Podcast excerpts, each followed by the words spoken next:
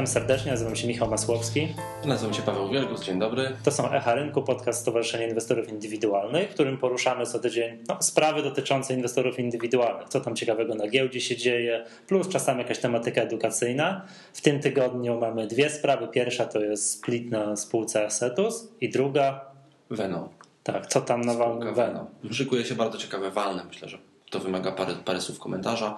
Tym bardziej, że powiedziałbym, jak na taką małą spółkę jest bardzo duży odzew ze strony akcjonariuszy mniejszościowych, co w sumie nie dziwi, bo tak naprawdę nie ma tutaj, jest tylko jeden akcjonariusz powyżej progu 5% w tej spółce.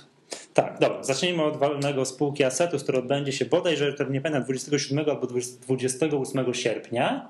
I sprawa jest taka, że na tym walnym jest tak naprawdę jeden punkt obrat. On zwołuje się tylko i wyłącznie po to, żeby dokonać splitu akcji w stosunku 1 do 5. Tak? Jedna akcja to po splicie to będzie 5 nowych akcji.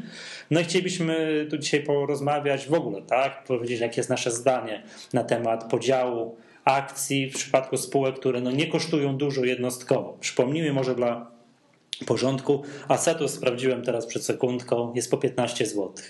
Czyli po podziale, bardzo ładnie im się podzieli, zakładając, że będzie tyle samo, podzielić przez 5 to będzie po 3 zł. No i teraz pytanie, dlaczego? Zanim jeszcze, Pawle, tu powiem, że korespondowałem z prezesem spółki Assetus, panem Piotrem Wiaderkiem, którego bardzo serdecznie pozdrawiamy i będziemy chcieli tutaj wyjaśnić kilka spraw. A zanim jeszcze może przejdziemy tutaj do uzasadnienia, ja poprosiłem o pisemne uzasadnienie. Tak? Jakie jest uzasadnienie dla tejże uchwały? To Pawle, co sądzisz o tym podziale? Czy to dobrze, niedobrze, powinni się dzielić? Czy nie powinni? Nie wiem jeszcze, jakie jest uzasadnienie pana prezesa i co on, Michale, ci w tym mailu napisał, ale to pewnie zaraz się dowiem. Tak, ale tak, ja też nie chcę uprzedzać faktów. Może powiem, zacznę od tego, co my tutaj w biurze robimy, jeśli chodzi o splity. Pamiętasz, mieliśmy już przypadek splitu na przykład na Lugu, ostatnio się dość Lug to jest jedna z naszych ulubionych spółek. Tak, dość mocno tym tematem zajmowaliśmy. Ja w poniedziałek najbliższy wybieram się na walne kolejnej spółki z NewConnectu, na walne Sobetu, gdzie również jest split w porządku obrad. No i to nas tutaj w biurze natchnęło, żeby zacząć się zastanawiać, jak to wygląda historycznie, jak splity przekładają się na sytuację, na wielkość obrotów na rynku. I okazuje się, że nie do końca jest to tak, jak panowie prezesi, którzy bardzo mocno te splity popierają, nie jest tak, jak oni by chcieli. To znaczy ten split nie prowadzi zasadniczo w większości przypadków. Oczywiście są wyjątki, ale statystycznie można założyć, że z większym prawdopodobieństwem prowadzi do zmniejszenia obrotów niż do ich zwiększenia. Tak, my tu, tak jak już powiedziałeś, my prowadzimy tutaj w biurze pewne badania, tak, jak to wygląda. Akurat mamy takie badanie, które tam zostanie niedługo publikowane, akurat w stosunku do spółek, które po podziale kosztowały mniej niż 1 zł. Znaczy po splicie, to spółek, które ewidentnie zamieniły się na własne życzenie w spółki groszowe. No i tam musimy jeszcze pracujemy, tak, nad metodologią, jak to mierzyć i tak dalej, ale mniej więcej wychodzi to tak, że jest mniej. Czyli po splicie jest mniej. Wynika to choćby tam z kilku powodów. Choćby dlatego, że później najmniejszy możliwy krok notowań to jest 1 grosz, który powoduje, że ten 1 grosz to okazuje się zaczyna być dużo, jeżeli chodzi o zmianę procentową. Tak, że na przykład spółka zaczyna kosztować 20 groszy, tak jak Bioton. Tak, to 1 grosz to tam już jest 4,5%, bo jakoś tak, prawda? Staje się też tak od strony psychologicznej, po prostu uciążliwy. Nerwowy. No, nerwowy z jednej strony, bo te zmiany są duże, ale z drugiej strony dla mnie, jako dla inwestora przykładowo, Michale, to przyznam Ci, że to jest dla mnie po prostu uciążliwe, bo wisi ta spółka na tych 20-21 groszach przez 3 dni, nic tam się wielkiego nie dzieje, musi trafić na rynek nie wiadomo jaka informacja, albo polepszyć się, albo popsuć się atmosfera giełdowa, ekstremalnie bym wręcz powiedział, żeby tam jakiś ruch nastąpił. Przy takich spółkach, które są już poniżej 30 groszy, to już faktycznie jest tak, jak mówisz. No i to już tam potrafi wisić 23-24 grosze. I tak to Lug tak ma, nie? 21-22 i 100. Minęło 2 tygodnie zmian, 20-21, prawda? Także to bardzo, nie jest to komfortowe dla akcjonariuszy. Nie jest, bardzo wiele osób rezygnuje z takiego handlu. Tak, i tutaj pan prezes Wiaderek zgodził się ze mną w rozmowie telefonicznej, że faktycznie sprowadzenie akcji do spółki groszowej, czyli tam poniżej złotego, czyli dla mnie poniżej 3 zł to też jest spółka groszowa. No ale... Poniżej 3 zł? Tak, to już jest dla mnie... Ja to chyba przesadziłeś troszeczkę. No jest bardzo wiele fajnych spółek, które są notowane poniżej 3 zł. Są bardzo płynne i z bardzo dużymi obrotami. No dobra, może, ale przesadziłem, ale może odrobinę. Ale wiesz, jak popatrzę, jak jest dzisiejszy obrót na Assetusie, że to potrafią być obroty dzielne w okolicach 3-4 tysięcy złotych. No teraz, no nie wiem, jest godzina 10 po 11, dzisiaj jest 3 tysiące złotych, tak? Tak jest obrót na Assetusie. No i sprowadzenie poniżej 3 zł no może być problematyczne, jeżeli chodzi o dalszy obrót. Tak? Nie widzę moich możliwości, że ktoś, że to polepszy obrót. Ale dobra, wracając do argumentacji, bo poprosiliśmy o argumentację, jaka jest jakieś pisemne uzasadnienie. No i jeden z argumentów jest taki, że duże emisje, na przykład Tauron i te zbliżające się GPW, wysysają pieniądze z NewConnectu, tak ja to rozumiem, co powoduje, że na tym NewConnectie jest jeszcze mniejszy obrót. To jest pierwsza sprawa. Z tym się trochę zgadzam. No tak, ale czy akcja będzie kosztowała zamiast 15 zł, to 3 zł, czy to będzie lepiej? To znaczy... To w stosunku do całego rynku może. Być może tak jest i na to jakby, czy akcja kosztuje 2 zł, 3 zł, czy 20 zł, to nie ma specjalnie moim zdaniem znaczenia. Co trudno chyba jest powiedzieć, czy będzie lepiej, czy gorzej, bo akurat Assetus jest takim przypadkiem, gdzie mamy zmianę z 15 zł na 3 zł. Obie te wartości są dla mnie akceptowalne. Ja tutaj... Z jednej strony, to zaraz skończysz tego maila jeszcze. Tak, bo jeszcze jest drugi argument. Drugi argument. Może skończ, a ja dopiero później to skomentuję. Dobra, no i drugi argument jest tutaj, to jest argument za tym, żeby inwestorzy mieli, nie wiem, większą łatwość w nabyciu akcji. I tu jest przykład taki, że dzisiaj drobny inwestor chcący nabyć 100 akcji naszej spółki musi liczyć się z wydatkiem 1400 zł. No, dzisiaj 1500. Po ewentualnym splicie za tę samą kwotę kupić 466 akcji naszej spółki. No, oczywiście tu też sam pan prezes, dzięki Bogu, w następnym zdaniu zauważa, że finansowo nic się nie zmieni. No i to jest oczywiste, tak? Wyda tyle samo pieniędzy, zapłaci taką samą prowizję, nie wiem, będzie miał ułamkowo ten sam procent w majątku spółki, faktycznie nic się nie zmieni, ale to jest argument, że wzrosną jego możliwości alokacyjne. No i to jest inny przykład taki, że inwestor... że po splicie na przykład inwestor będzie mógł sprzedać 160 akcji za 480 zł, a dzisiaj to jest 34,28 akcji. Wiesz, o co chodzi? Że będzie mógł bardziej drobić swój majątek i to będą cały czas całkowite części akcji, a teraz musi mnożyć razy wielokrotność 15. No, ten argument nie ukrywam, panie prezesie, no nie trafia do mnie, nie wiem, czy Paweł do ciebie trafia. Do mnie też nie trafia, po pierwsze dlatego, że kryterium, ta argumentacja byłaby zasadna, ona jest na przykład zasadna w przypadku LPP, tak, gdzie akcja kosztuje 1700 zł. I teraz... Ja sobie też przejrzałem kilka spółek dużych, gdzie byłby uzasadniony. Tak, teraz najmniejszy krok, bo od strony matematycznej spróbuję to wytłumaczyć. Tego typu zabieg, on może mieć znaczenie w takiej sytuacji, gdzie najmniejszy krok odpowiada wartości, która z punktu widzenia prowizji giełdowych ma już po prostu znaczenie. Znaczy, wiesz co, ja bardziej patrzę z punktu widzenia możliwości finansowych inwestorów indywidualnych. Jest dużo inwestorów indywidualnych na drobnych. Tak, tu pan prezes podkreśla, że dla NewConnectu przede wszystkim są ważni inwestorzy indywidualni, to w 100% się zgadzamy, o nich przede wszystkim trzeba tam dbać. Są inwestorzy, którzy decydują się na inwestycje w spółkę 3000 zł.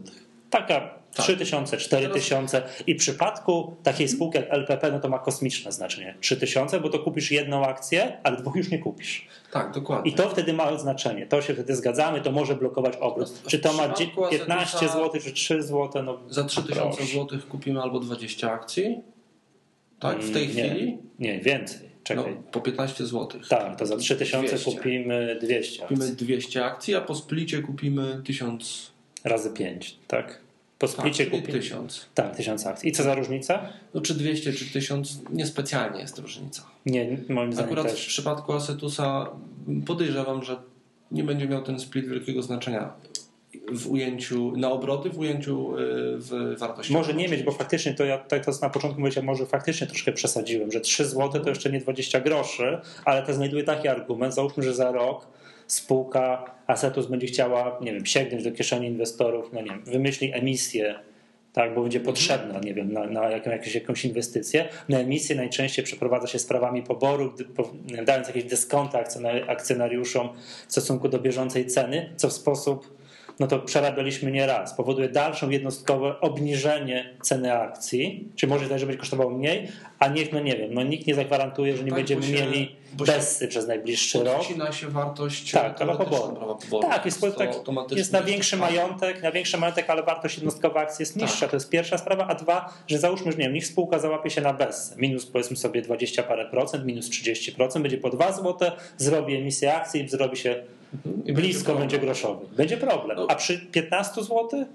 To weź się po odcięciu praw poboru mamy dalej 10 zł, wszystko jest w porządku. Tutaj z kolei przyznaję ci rację, że niebezpiecznie zbliża się to, akurat szczególnie w przypadku NewConnectu, gdzie te obroty wartościowo na Assetusie nie są duże i tam jest duże ryzyko znacznych ruchów w krótkim czasie. Takich gwałtownych bym powiedział. Natomiast Assetus był przecież bohaterem przez pierwszych kilka sesji, jak debiutował. Tak? Ale to też warto popatrzeć, na jakich obrotach były te zwyżki robione. No tak, no wiadomo, tak, że ktoś spojrzy na samą wartość procentową, że tam było jednego dnia plus 40, plus 20 i tak dalej, to może robić wrażenie, ale jak właśnie to było na jakichś tam absurdalnie niskich obrotach, to faktycznie... nic nieprzypadkowo, tak? Tego typu spółkami można manipulować wręcz, bo są bardzo niskie. Tam w Assetusie jest free float bodajże coś poniżej 10%, a spółka według dzisiejszej kapitalizacji jest około 6-7 milionów złotych. Mhm. Czyli free float jest 10%, 600-700 tysięcy. Mhm. Tak jest free float, więc nic dziwnego, że tam łatwo można do takich wahań może dochodzić. Tak, dokładnie. A wiesz co, jeszcze wrócę może na chwilę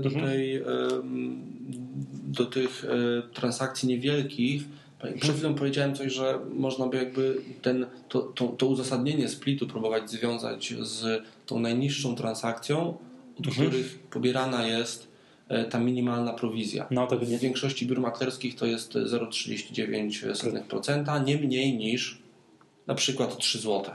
Tak, inwestorzy wyliczają. Kiedy 0,39% to jest 3 zł i mniejszych transakcji nie zawierają, bo to się nie opłaca. Bo to się po prostu nie opłaca. Zgadza? Teraz przyjmijmy, że to jest... Sam tak kiedyś robiłem. No tak, przyjmijmy, że to jest... Jak robisz, jak jesteś day traderem, to jest to bardzo istotne, bo ci bardzo rosną ci koszty. Te koszty transakcyjne mogą iść w kilka, nawet kilkanaście procent w skali miesiąca. Czyli w stosunku do twoich obrotów. Bo jeśli ktoś zrobi kilkanaście transakcji dziennie, niewielkich, to się nagle okaże. Koszty transakcyjne mogą mu zjeść 3-4% zysku na akcjach. Mówiąc wprost, nikt nie będzie sprzedawał 160 akcji za 480 zł. Tak, w pewnym sensie tak. Ale wracając do tej argumentacji, którą ja zacząłem. Teraz zobacz. Jeśli ta najmniejsza transakcja to jest 700 zł, to abstrahując od sytuacji, powiedziałbym, wyjątkowych albo gdzieś tam ogonów statystycznych, na krzywej rozkładu, możemy w miarę spokojnie przyjąć, że inwestorzy... W kolejnym podcaście wprowadzimy pojęcie krzywej rozkładu. Możemy spokojnie przyjąć, że inwestorzy nie powinni robić transakcji niższych niż 700 zł. Tak około, tak jest. Więc po splicie 700 zł to będzie 230 akcji. Mhm. Przed splitem 700 zł to jest... Wyliczyć. 700 podzielić na 15. 56. 46 akcji, tak? Tak. I teraz 46 akcji to jest wciąż bardzo przyzwoicie. To znaczy tutaj jakby błąd, który popełniasz jest nieznaczący, bo 46 wartości skrajne to jest 45 i 47. One się od siebie różnią o 15 zł. Czyli to jest... Więc one są zaniedbywalne względem wielkości transakcji.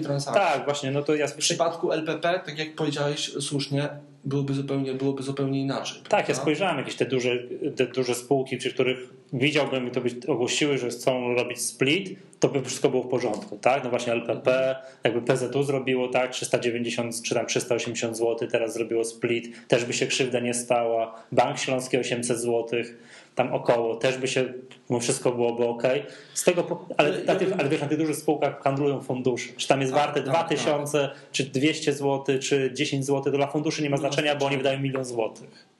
Dokładnie, ale ja bardzo mocno bym zwrócił uwagę i podkreślił to, Michale, co ty powiedziałeś, że w przypadku spółek z NewConnectu jest szczególnie duże ryzyko wystąpienia takiej sytuacji, kiedy w spółce wydarzy się coś takiego, że spółka będzie nagle potrzebowała kapitału.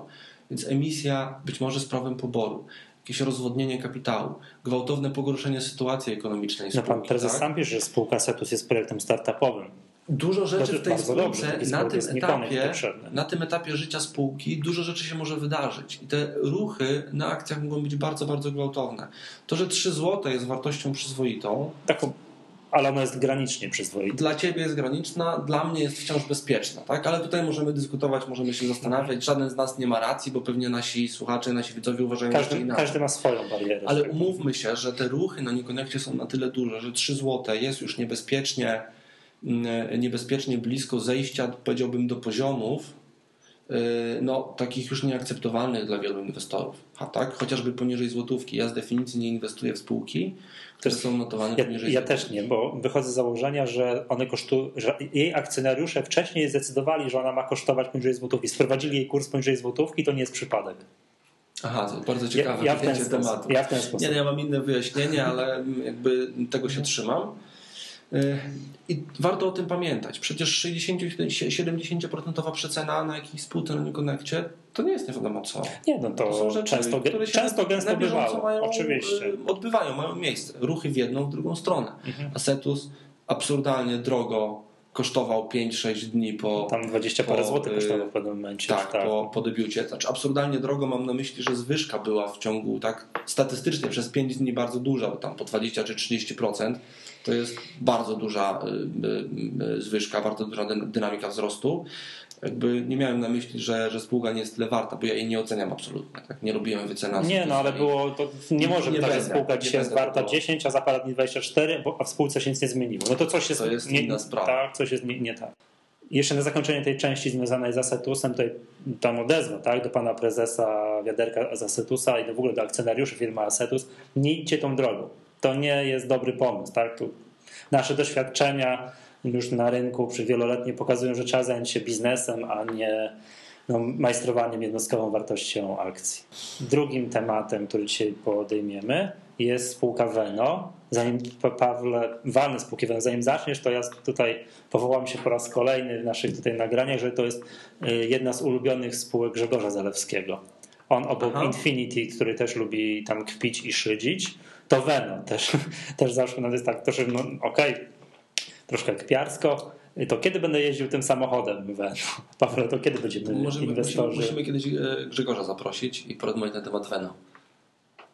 Bo wiadomo, Grzegorz jest specjalistą generalnie innych rzeczy, tak. Natomiast bardzo chętnie bym z nim porozmawiał na antenie na temat właśnie Veno.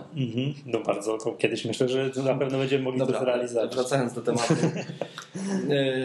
Tak, walne zgromadzenie nadzwyczajne zwołane na 7 września na żądanie akcjonariusza Blumerang Pre-IPO SA, który łącznie z innym podmiotem jeszcze ma 6,7% kapitału zakładowego. To mało. Mało, jest to największy akcjonariusz ujawniony, czyli w ogóle największy. Zapewne są akcjonariusze, którzy są pod progami, ale nie są ujawnieni i z tego co my wiemy jest to największy akcjonariusz Blumeranga. No ale kto tam jest właścicielem? Tak? To jest ten, no. Kto jest właścicielem Veno? Tak. No taki jest free float. 90% jest free floatu? No, zgodnie z definicją free floatu są to wszystkie akcje należące do akcjonariuszy, z których każdy nie przekracza 5%, więc mamy 93 i 90%. Czekaj, bo ja nie śledziłem spółki Veno, oprócz tego co Grzesiek Zalewski wypisywał na swoich blogach, ja stąd znam tę spółkę, to naprawdę tak jest? No tak, no, portale podają 93% free flow. Przyznam się szczerze, że ja bardzo tak powiedziałbym ostrożnie, bo to do takich spółek, gdzie nie ma na NewConnectie to już w szczególności dominującego akcjonariusza, dla którego to jest jego interes życia i on tam chucha i dmucha. No okej, jest to jakiś aspekt tematu. Myślę, że wdzięczny temat do rozmowy, ale wracamy do naszego tematu. No, tak. No. W porządku obrad walnego zgromadzenia znalazł się czy uchwała albo punkt dotyczący podjęcia działań zmierzających do wydzielenia części Veno. Tą częścią wydzieloną Veno miałyby być wszystkie aktywa finansowe. Czyli Veno miałoby zostać podzielone na część zajmującą się tylko i wyłącznie produkcją tego samochodu i tworzeniem samochodu, a wszystkie aktywa finansowe, wszystkie akcje, które są w tej chwili w posiadaniu Veno, miałyby zostać wydzielone i teraz ta część wydzielona miałaby zostać wyniesiona aportem do Carbon Invest. Natomiast akcjonariusze Veno mieliby dostać w zamian akcje właśnie Carbon Invest. Czyli Carbon Invest miałoby wyemitować akcje i podwyższyć kapitał na pokrycie tej części wydzielonej z Veno. Przepraszam, Veno to jest kolejna cudowna spółka, która kosztuje 2 grosze. Tak. No ale tu jest kilka ciekawych aspektów i myślę, że cię zaraz zaskoczę. Na pewno, umówmy się, tego typu zabieg jest kluczowy dla dalszego modelu funkcjonowania spółki. W tej chwili Veno opublikowała wyniki i te wyniki generalnie są tworzone właśnie poprzez sprzedaż udziałów. Mhm. Tak, czyli zachowuje się jak wehikuł inwestycyjny, a nie jak spółka produkująca samochód czy tworząca samochód. Teraz zabranie jej tej części finansowej spowoduje diametralną zmianę modelu funkcjonowania. Pytanie, z czego oni będą ten samochód dalej, produkcję tego samochodu, prototypu, czy jak to tam zwał, z czego oni to będą finansować? Tak, tak. No, jest to pytanie jak najbardziej zasadne. Ale to się zapytamy prezesa na walnym zgromadzeniu. I teraz, mając na uwadze ten bardzo duży free float i mając na uwadze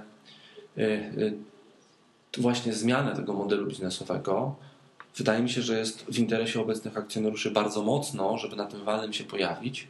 Tym bardziej, że akcjonariusz, który żąda podjęcia tej uchwały i wprowadził w ogóle ten punkt do porządku obrad, ma niecałe 7%. Wydaje się bardzo dużo, ale wczoraj zadzwonił do mnie akcjonariusz, który sam ma 1,65% kapitału zakładowego Veno. Wiesz co, teraz spojrzałem Veno, kapitalizacja 9,4 miliona. Tak? To tak. Tam 1% to dobrzy inwestorzy indywidualni to mogą tyle mieć. Spokojnie, dokładnie tak. Teraz gdyby się znalazło jeszcze dwie, trzy takie osoby, to naprawdę dostrzegam w przypadku Veno możliwość, żeby mieć coś rzeczywiście do powiedzenia na tym walnym zgromadzeniu. To znaczy nawet do tego stopnia, że jeśli nie dojdziemy do porozumienia, jeśli argumentacja Blumeranga nas nie przekona, żeby im tę uchwałę zablokować. Oczywiście decyzja będzie należała do akcjonariuszy. Oni mogą na to walne jechać osobiście, mogą nam udzielić pełnomocnictwa. Ale to jest bardzo mało czasu już. Nie do końca. To wygląda w ten sposób, że 7 września, minus 16 dni to będzie... Record date przypada 22 sierpnia, czyli trzeba być akcjonariuszem w dniu 22 sierpnia. Tylko że 22 sierpnia to jest niedziela, więc de facto trzeba mieć akcje na rachunku zarejestrowane w krajowym depozycie 20 sierpnia. Czyli trzeba je kupić w piątek. Czyli trzeba je kupić we wtorek 17. Tak. A będziemy to, dzisiaj jest czwartek 12, ale podcast zostanie wyemitowany 16, czyli jak ktoś nas będzie słuchał, niech szybko kupuje Veno. Nie kupuje, tylko tak, jeżeli jeszcze ma zamiar. Nie, jeśli ktoś jest akcjonariuszem. To już nie, no to wszystko jest dobrze. Ale jeżeli miał zamiar kupić po to, żeby na te walne pojechać, to ma jeden dzień. Dokładnie. Tak, to może w ten sposób. Bo my broń Boże nie namawiamy, ja potem to tu widzę, broń Boże nie namawiamy do kupna Veno. Czyli jeszcze raz powtórzmy, jeśli ktoś chciałby kupić akcję, żeby wziąć udział w tym walnym zgromadzeniu, to musi to zrobić najpóźniej 17 sierpnia. Czy jak ktoś nas słucha w poniedziałek, to następnego dnia już... Bardzo tak. Natomiast sama rejestracja to jest pierwszy dzień po record date, czyli do 23 sierpnia włącznie, do poniedziałku, można rejestrować się na to walne zgromadzenie. Ja przypominam Państwu, rejestrujemy się telefonicznie, składamy dyspozycję w domu maklerskim, dyspozycję wystawienia imiennego zaświadczenia do udziału w walnym zgromadzeniu. Tak? Teraz nie mamy obowiązku odbierania oryginału tego imiennego zaświadczenia. Możemy pojechać na to walne bez dokumentu papierowego. Bo on powinien być przekazany tam przez krajowy depozyt. Cała procedura jest elektroniczna, przez krajowy depozyt spółka i tak otrzyma informację. Mówi się czasami, ja sam to podkreślam, że w sytuacjach spornych warto to mieć. To jest to, co Paweł kiedyś podjąłeś ten temat, jak wchodziła zmiana ta prawa, to my się zastanawialiśmy, a co będzie jak przyjeżdżamy na to walne i nie ma nas na liście akcjonariuszy, to co wtedy? No wiesz co, i teraz to ciekawa sytuacja jest, bo my jeździmy na te walne, jak wygląda praktyka? Ani razu mi się nie zdarzyło, żeby mnie nie było na liście osób uprawnionych. Powiem Ci więcej, nawet gdyby mnie nie było na tej liście osób uprawnionych, a miałbym przy sobie imienne zaświadczenie, to by nic nie dało? To powiem szczerze, że gdyby ktoś się uparł, to wciąż mógłby mnie nie dopuścić. A przepraszam, jak wyglądają te listy? To jest jakaś opieczętowana lista z krajowego depozytu, tak? 6 pieczątek, że ona jest ciężka od pieczątek. Znaczy, to jest lista jakoś tam przekazywana pomiędzy krajowym depozytem a spółką w jakiś sposób bezpieczny, według ustalonych reguł. Oczywiście ona jest w wersji elektronicznej, to przychodzi. No właśnie, chodzi mi o to, że to nie przychodzi elektronicznej. Czy to nie jest opieczętowane, tak, w zalakowanej kopercie? Na tym etapie nie wiem, jak to wygląda. Ja zawsze na walnym zgromadzeniu widzę już listę przygotowaną przez spółkę w postaci tabeli, czyli już przepisaną tak naprawdę. I ona jest i tam nigdy nie było z tym problemów, tak? Tak, dokładnie. Nie, to znaczy, że mechanizm działa dobrze. Tak, do tej pory nie miałem problemu. Także spokojnie, jeśli ktoś nie ma możliwości, żeby odebrać taką listę, można, drodzy Państwo, przepraszam, nie listę, tylko imienne zaświadczenie, to można spokojnie założyć, że się tam jest. Że się tam jest, można nie odbierać tego dokumentu, więc tak naprawdę wszystko można zrobić mailem, A jechałeś kiedyś na walne telefonem? Jechałeś kiedyś, no nie wiem, mając takie jeszcze, brałeś dodatkowe zaświadczenie, czy zawsze jeździsz bez? Na pierwsze pojechałem mając inne zaświadczenie. Tak na wszelki wielki wypadek. Na każde kolejne już byłem bez i nie mam tego zaświadczenia nigdy. Do tej pory się nie zdarzyło, żebym miał jakiekolwiek problemy. No, jak mechanizm działa prawidłowo, to fajnie. Działa, on się sprawdza, funkcjonuje. Dobra, podsumujmy, co my chcemy tam na tym walnym. Na tym walnym jeszcze będzie głosowana Rada Nadzorcza. To też jest pytanie do akcjonariuszy mniejszościowych, czy chcieliby mieć swojego przedstawiciela w Radzie Nadzorczej Veno, na przykład w osobie któregoś z pracowników stowarzyszenia. Myślę, że tak, jak patrzę, jeżeli tam największy akcjonariusz ma ten Blumerang Pre-IPO, że nie mają 6-7% i tam nikogo więcej na tym walnym nie ma, tak też przyjeżdża i ma siłę głosu 1%, no to jest już bardzo znaczącym akcjonariuszem. No w porównaniu do tego, co będzie zarejestrowane na walnym, to rzeczywiście, chociaż nie ma wciąż siły przebicia. Ale wiesz, co jest ciekawe jeszcze, Michale? Ciekawe jest to, że ja wczoraj wieczorem podwiesiłem notatkę na naszej stronie internetowej, że deklarujemy, że będziemy na tym walnym. Dzisiaj ukazał się artykuł w Parkiecie na temat Veno. Dzisiaj to jest w czwartek. Tak? Dzisiaj mamy czwartek.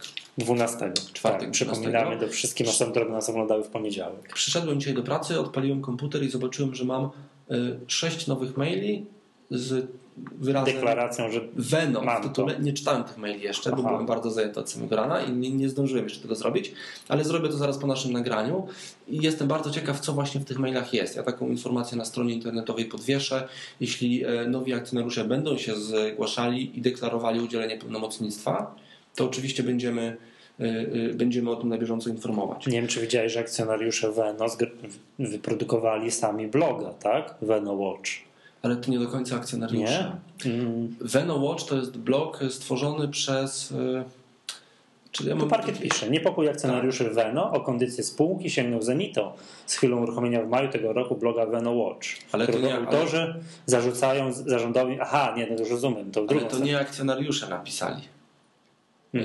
To znaczy być może oni są akcjonariuszami, ale nic mi na ten temat nie wiadomo. Nie nazywałbym ich akcjonariuszami, te osoby. Wracając jeszcze do Veno, przypomnę może, że nie wracając do Veno, bo cały czas jesteśmy przy Veno, ale wracając do meritum, przypomnę, że ja już zapytałem pana prezesa Kuicha, czy on jako prezes poparłby taką kandydaturę przedstawiciela akcjonariuszy mniejszościowych do Rady Nadzorczej. Powiedział, że to jest ciekawy pomysł, że porozmawia na ten temat z akcjonariuszami. Więc z jakimi akcjonariuszami? Z Blumerang Pre-IPO? Chyba nie. To automatycznie implikuje, że są pewni akcjonariusze, z którymi on ma kontakt, którzy mogą mieć dużo do powiedzenia na tym walnym zgromadzeniu, ale którzy nie są ujawnieni. A kiedy będziemy znali listę akcjonariuszy? Na 3 dni przed walnym zgromadzeniem. To niedobrze. Zarejestrowany. No bo to ciekawy jestem, tak? Czy tam, no to co mówiłeś, tak? Że pan prezes chce się porozumieć z akcjonariuszami innymi niż... Tak, Blumerang Pre-IPO. Powiedział, użył sformułowania, że zapyta akcjonariuszy. No, może miał na myśli Blumerang Pre-IPO, nie wiem. To też będziemy wyjaśniali na walnym zgromadzeniu. I on do tej pory jakby nie odpowiedział na moje pytanie już ostatecznie, tak? Czy jest za taką inicjatywą, czy on ją popiera, czy nie.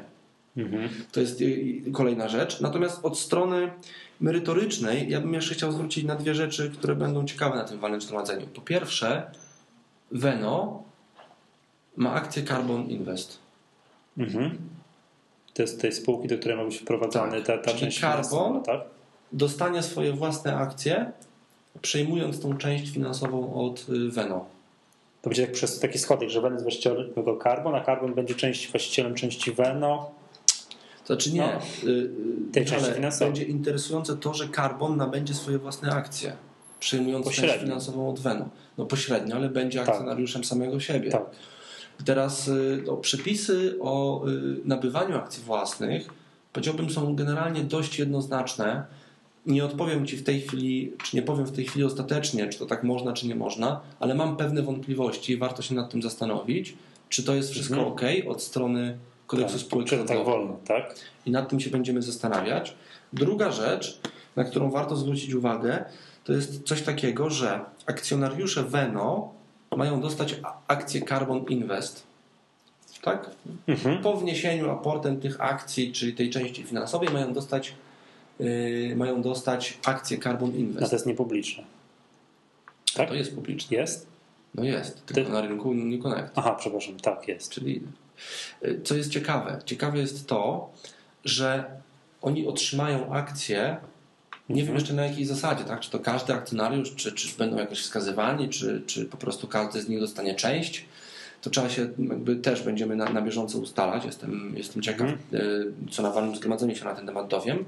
Natomiast co jest interesujące? Mamy tutaj do czynienia z tak zwanym wydzieleniem części przedsiębiorstwa. Tak. No ale tak. Wydzieleniem niezorganizowanej części. Zresztą niezorganizowanej. Sam powiedziałeś, że będą dzielić na część, nie wiem, produkcyjną, tak mówiąc, i część finansową. To zostanie wydzielone, moim zdaniem, nie spełnia definicji zorganizowanej części przedsiębiorstwa. Bo to, że spółka, to, że ty masz same obligacje, tak, to, że spółka ma jakieś obligacje, akcje, to są aktywa finansowe, które ona posiada, ale nie można tego nazwać zorganizowaną częścią przedsiębiorstwa. Czy co, że tam nie ma sekretarki, prezesa osobnego, że który tym zarządza, że to nie jest fundusz inwestycyjny? Zorganizowana część przedsiębiorstwa to jest na przykład podział instytucji finansowej, która ma jednocześnie część bankową i część maklerską. Nie, no to ja wiem, generalnie co znaczy. Masz dwa zakłady produkujące meble. No wiem, jeden szuflady, drugi dam kredense, tak? I każdy może podzielić zorganizowaną część przedsiębiorstwa. A teraz, wiem, że to jest wydzielenie... To jest wydzielenie tylko majątku. To jest dokładnie na takiej samej zasadzie, jakbyś wydzielał na przykład nieruchomość. Nieruchomość nie może być zorganizowaną częścią przedsiębiorstwa. No, że tam się nic nie dzieje generalnie. To jest tylko forma majątku. Że tam się nic nie dzieje, to tak. Faktycznie. Dokładnie. A to ciekawe jest. A to wolno, tak? Wolno, ale co jest ciekawe. Jeśli akcjonariusze Veno otrzymają podczas tej zamiany akcję Carbon Invest, to moment zamiany zrodzi obowiązek podatkowy. Dla akcjonariuszy, którzy nabędą nowe akcje Carbon Invest. Czy oni ich nie nabędą? W potężnym rozumieniu oni je dostaną. No ale jakby oni je de facto nabędą w zamian za coś innego. Tak? No wiesz co, tutaj trochę tak już z inżynierii finansowej zaczynamy. Nie, ja zmierzam do tego, że jeśli masz podział spółki z wydzieleniem zorganizowanej części przedsiębiorstwa i jesteś akcjonariuszem spółki dzielonej i otrzymujesz akcję tej drugiej spółki, do której aktywa są wnoszone, i podkreślam cały czas, mamy do czynienia ze zorganizowaną częścią przedsiębiorstwa, to tego typu operacja nie rodzi momentu obowiązku podatkowego. A w przypadku wydzielenie niezorganizowanej części przedsiębiorstwa, niesienie aportem czegoś jest, to może jest opodatkowane. Tego typu podział i otrzymanie akcji Carbon Invest jest tak naprawdę, rodzi obowiązek podatkowy, czyli jest opodatkowane. A kto to będzie rozstrzygał? Ale co masz na myśli, kto to będzie rozstrzygał? Czy to jest zorganizowana, czy niezorganizowana część przedsiębiorstwa? Wiesz co, pewnie wszyscy potroszę. Urząd Skarbowy jakiś? Wszyscy się będą nad tym zastanawiali. No moim zdaniem nie jest to zorganizowana część przedsiębiorstwa. Ale to Urząd Skarbowy będzie jakiś, no tak, bo to Urząd Skarbowy gdzieś tam decyduje, czy jest, trzeba zapłacić od czegoś podatek, czy nie. Urząd Skarbowy ostatecznie musi o tym zdecydować. Zobacz, teraz wartość nominalna akcji Carbon Invest to jest 5 groszy. Jak ktoś kupował papiery Veno po 2-3 grosze i ma powiedzmy koszt 3 grosze, tak? To przy zamianie takich akcji ma obowiązek podatkowy odprowadzenia podatku od zysku dwugroszowego. Czyli 5 groszy wartość nominalna nowych akcji, 3 grosze wartość nabycia akcji Veno na rynku. 2 groszy. Pytanie, czy będzie zamiana 1:1? Nie wiadomo, to też zależy od parametrów tej emisji, tak? Od modelu, który zostanie przyjęty przy tym jakby wydzieleniu tej części finansowej z Veno. Jest bardzo dużo pytań, z projektów uchwał nic tam nie wynika, jest tylko podana jedna podstawa prawna, która mówi o tym, że można wydzielić część spółki, tak? I nic więcej, tutaj brakuje nam informacji, nie wiemy, jak to zostanie przeprowadzone, zorganizowane. Jestem bardzo ciekaw, i dlatego to walne będzie bardzo interesujące. Dobra, Paweł, strasznie żeśmy chyba może skomplikowali. Ostateczna tutaj odezwa do akcjonariuszy Veno, to jeżeli macie te akcje Veno i tam zapomnieliście już o nich, to przypomnijcie sobie i przyślijcie nam pełnomocnictwa do walne. Zarejestrujcie się i... Trzeba się mobilizować. To jest jakby tutaj podstawą. Dobrze, to będziemy na dzisiaj kończyli. Jeszcze kilka ogłoszeń. Zaglądajcie Państwo regularnie na stronę profesjonalnyinwestor.org.pl. Tam już za chwilę, mam nadzieję, ogłosimy jakieś pierwsze zręby programu konferencji Profesjonalny Inwestor 26-28 listopada. No i przypomnijmy, że nasz podcast jest od zeszłego tygodnia na stronie ehrynku.pl, na zupełnie osobnej stronie, tak żeby nie trzeba było przez naszą stronę się przekopywać. No i jak ktoś chciałby coś do nas napisać, miłego bądź nie, to podcast@sco.pl. To wszystko na dzisiaj. Nazywam się Michał Masłowski. Do usłyszenia za tydzień. Dziękujemy bardzo. Do widzenia.